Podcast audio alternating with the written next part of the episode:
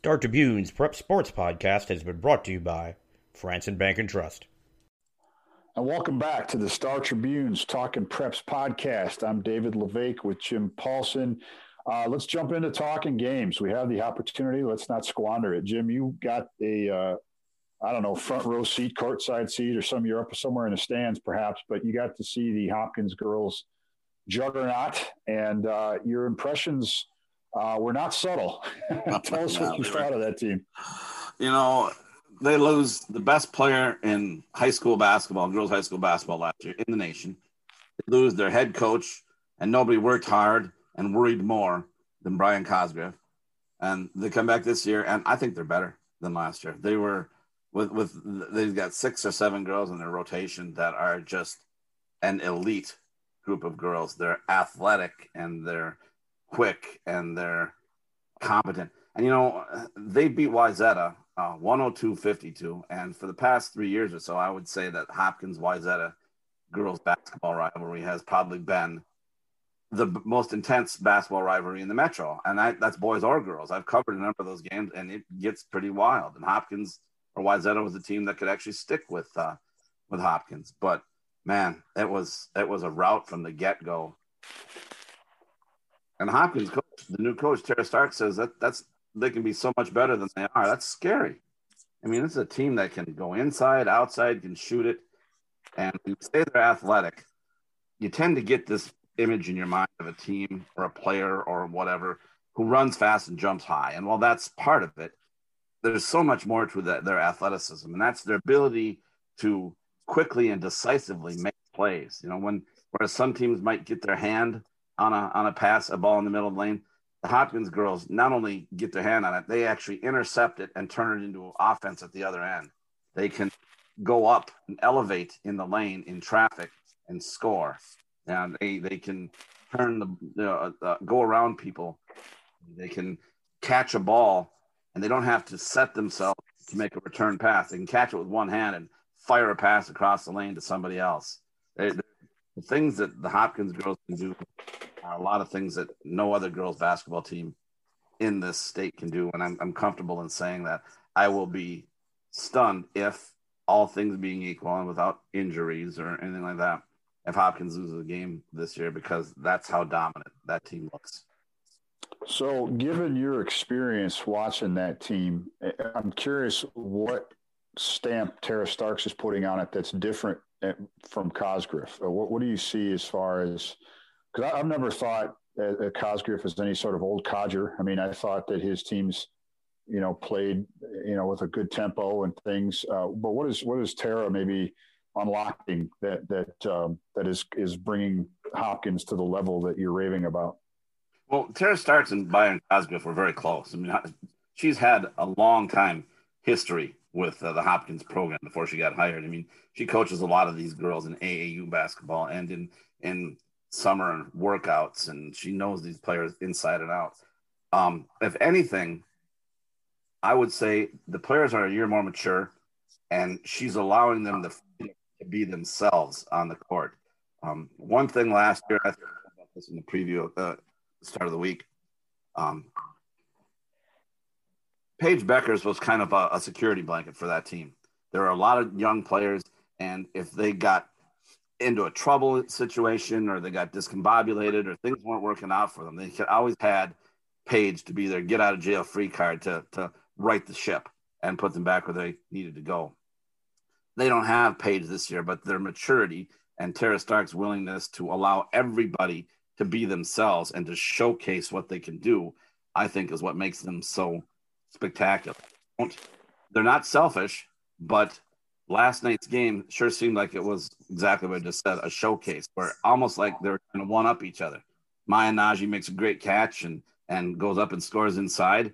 Then Liv McGill, a freshman who got transferred from Park Center, goes and makes a steal, goes coast to coast and makes a reverse layup. And then, you know, Maya Battle drives down, breaks down a player and hits a pull up jumper. And, and Taylor Woodson rips down a rebound and takes a step inside and finishes. There's just so many players that can do so many good things. One of those players on other teams makes them a much better team.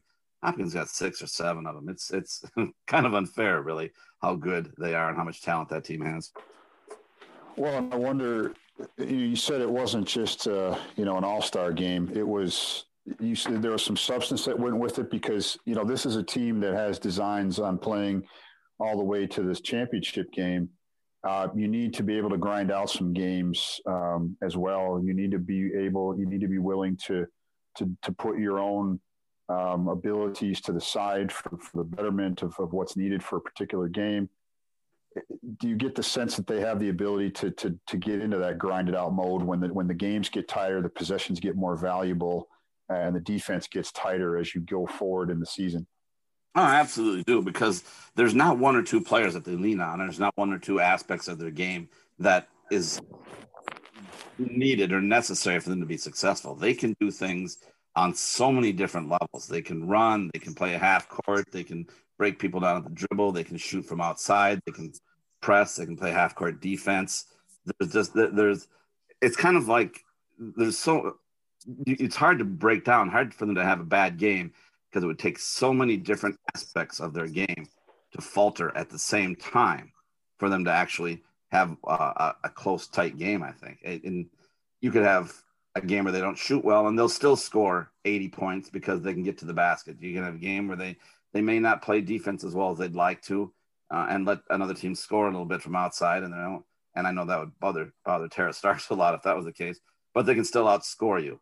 Um, there's you know they can if you can't shoot from outside, they can get inside. If you can't shoot go inside, they can shoot outside. There's just too many areas for them. There's too many successful areas for them for me to think that they're going to have any one game that's going to be a grinded out nail biter. Um, now maybe a team, a opposing team, if they try to control the tempo and and take the air out of the ball, uh, which can happen, um, you might see something like that happen for a half. But there's just too much talent and too much basketball moxie and ability on that team for me to think that that would last for an entire game. So yeah, I think they'll be able to handle anything another team throws at them. Hopkins transition well, transitions well. The great teams do. We, however, sometimes do not. I'll think it's time to move on to something else, and you'll have a, oh one more thing. So before I move on, anything else on Hopkins?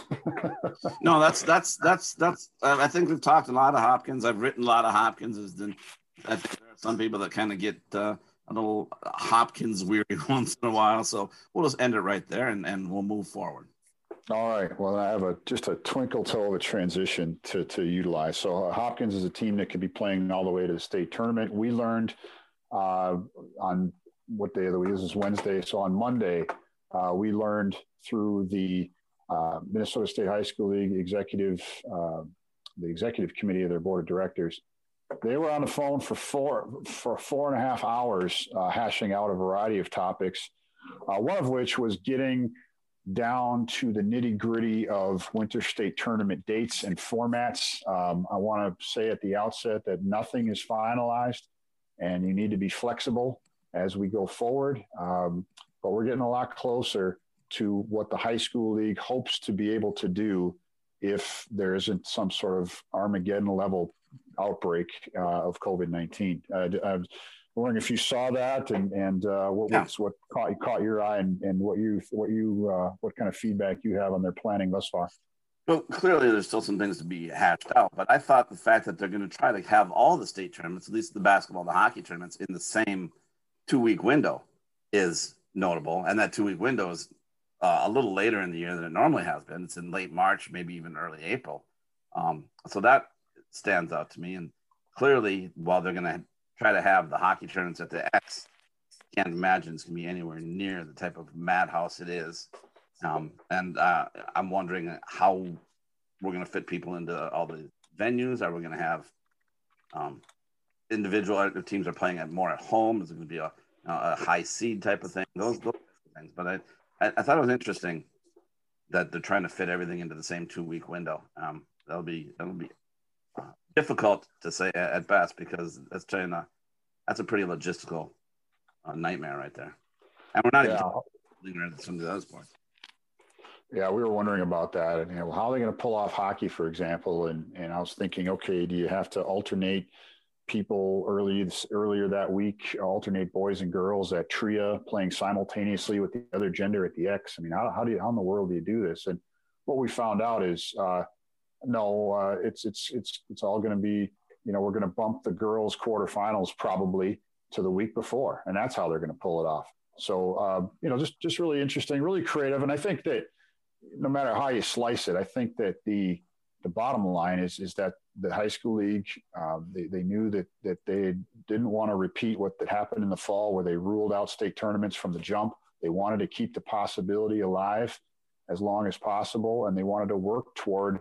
They weren't just hoping; they were working toward putting something together. And, and it's it's got to be uh, you know, comforting. It's got to be uh, something that brings a lot of energy to, te- to, to teams throughout sports. That that yes, we are. They are. The high school league is still. The commitment is still there, and they're getting closer to having something together. You know, humor me on this one. What? Maybe I'm just dense, and not. My wife would say it's not a maybe; it's a definite. But and what am I missing about why we need to have them all in the same two week window? Is we we couldn't continue to have them on a week and every week basis? or maybe condense the entire tournament into. But why do we need to have all the sports in that sense? Well, uh, I guess I haven't really pondered that, uh, and, and there wasn't a um, aha sort of answer that that anybody at the high school league gave. Um, other than, I mean, you've got to think about venue availability. Um, You've got to think about creating a, a, situation to allow as many regular season games in a condensed season as possible. So maybe those were some of those were the timing factors. Um, but they, they didn't really say, you know, why why do we need to do this how, when we're doing it. It wasn't laid out as clearly, but my assumption is those reasons might be factors. I, I was thinking that maybe, I mean, I know that they want to use the X uh, for hockey, and right. Obviously, I, I, can't imagine they're, they're going to be allowing any sort of anything near a full house. Even the state Department of Health isn't going to allow that. So maybe it's good to have the X. While it seems like a big cavernous arena, it'll allow for more um, social distancing for people that can be there. Maybe they could have more people in there than than they originally thought because you'll have room to be socially distant. So that that could be a positive. Um, but does make me wonder if if are, are, we is there something to be gained about putting this all in the same two week window that I'm I'm missing? And I'm sure there is. I'm just curious what that is. Somebody help me out here. Tell me what uh, what what's what's uh, what I'm missing. Um, anyway, but yeah, I, I, don't know what the answer to that is out there, but yeah, I, I just I'm I'm excited for the coaches and the players. I, I, think it gives everything that you're doing that extra uh, level of. I don't like the word legitimacy, but that's the best word I can come up with. Something that that you, you can work toward that's tangible, rather than just well, we'll we'll be a finalist or we'll be a we'll, we'll win our section or whatever the, you know we called it in the fall. I, I like the idea that you know yes we're going to play down to a champion if we can if we have any say in the matter. So that that the energy and, and all everything that brings I think is a good thing. It brings immediacy and it brings energy and a purpose to yeah. Uh, any game that are played. And if, if you're not going to play to anything, it seems like they're just exhibition games um, and and I think it, it, loses a lot of its of its significance if you're not playing down to some sort of championship. have that back just makes the tournament, just makes the season all that more meaningful. I agree. I agree. So yeah, I'm excited about that. You know, maybe you can help me with this one because I've gotten some questions. You know, we spent a lot of time talking uh, in, in, the story I wrote um, for uh, Tuesday's paper about um, well, actually, excuse me, that was today's paper. Today it came out today. That was yesterday. That meeting was yesterday. I said Monday. Holy cow! The weeks, you know, they tend the days tend to run together. I'm sorry. Um, yeah. But you know, we talked mostly about hockey and basketball because they draw what they do, and and and there was a little bit more uh, specifics put out there. But you get questions. What about gymnastics? And what about wrestling? And so I wanted to kind of get your take on gymnastics because what I recall, the kind of the vision they were describing, and, and the, one of the challenges as they think about the logistics, is maybe you take, um, you know, four teams at a time, uh, and and have them all start on different apparatuses, and and and they do their thing on that one apparatus, and then they rotate um, and, and then those four teams are done and go out. And, it, and it re- the idea is, is it reduces the amount of times you have to clean the apparatuses between performances and just, you know, makes the meet, gives, gives you more opportunity to get more done in a, in a day or, or whatever time you have with a particular venue. Um, I've not covered the gymnastic state meet. Does, does this make sense or, or is there, am I, am I, you know, not talking about this quite in the way it, it, it, it should uh, looks like.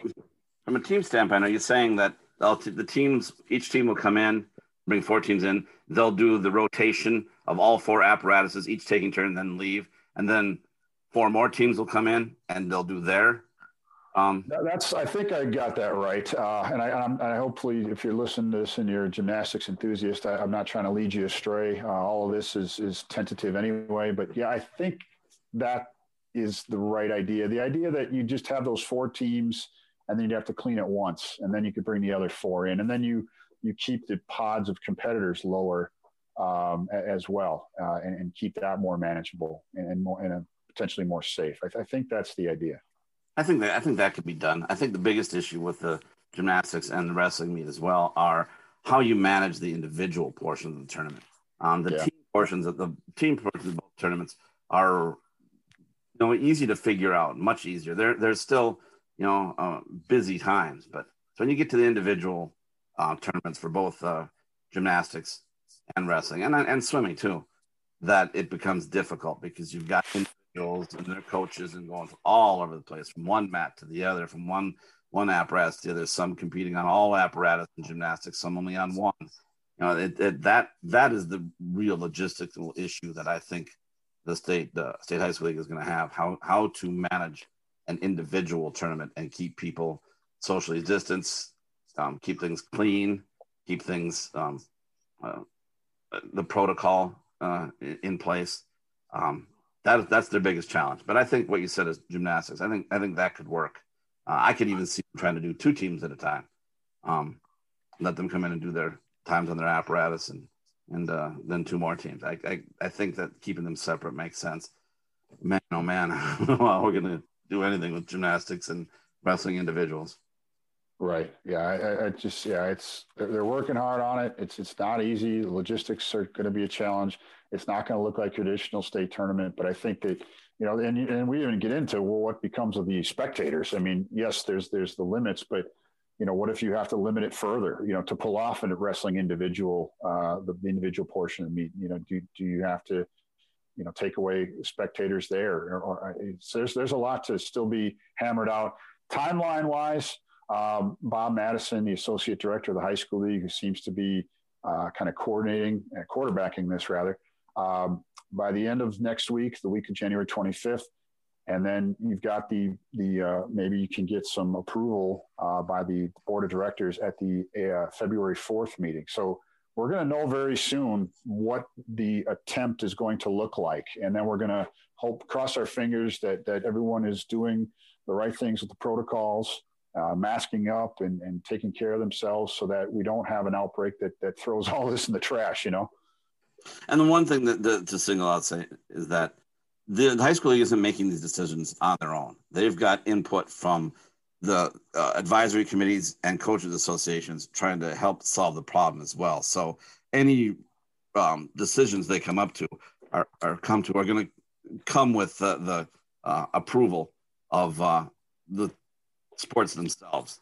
I know that there are people that that love to take shots at the high school league and say they're not doing this right or not doing that right, but believe me, they're they're doing their due diligence. They're checking with the right people, and any decisions they make, I'm I'm confident in saying that will be uh, satisfactory for everybody involved. Yeah, you, you, do have to applaud the effort on this. It's a massive undertaking.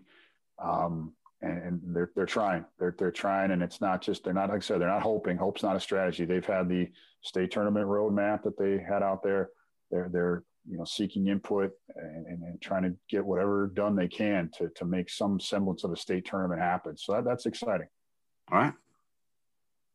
Yeah. Well, uh, anything else uh, in the wide world of prep sports uh, this afternoon that we didn't get to? A lot more to come on this topic, but anything we missed at all? Well, not not nothing that really jumps out at me. Let's save a little bit of hockey and basketball and other sports for next week.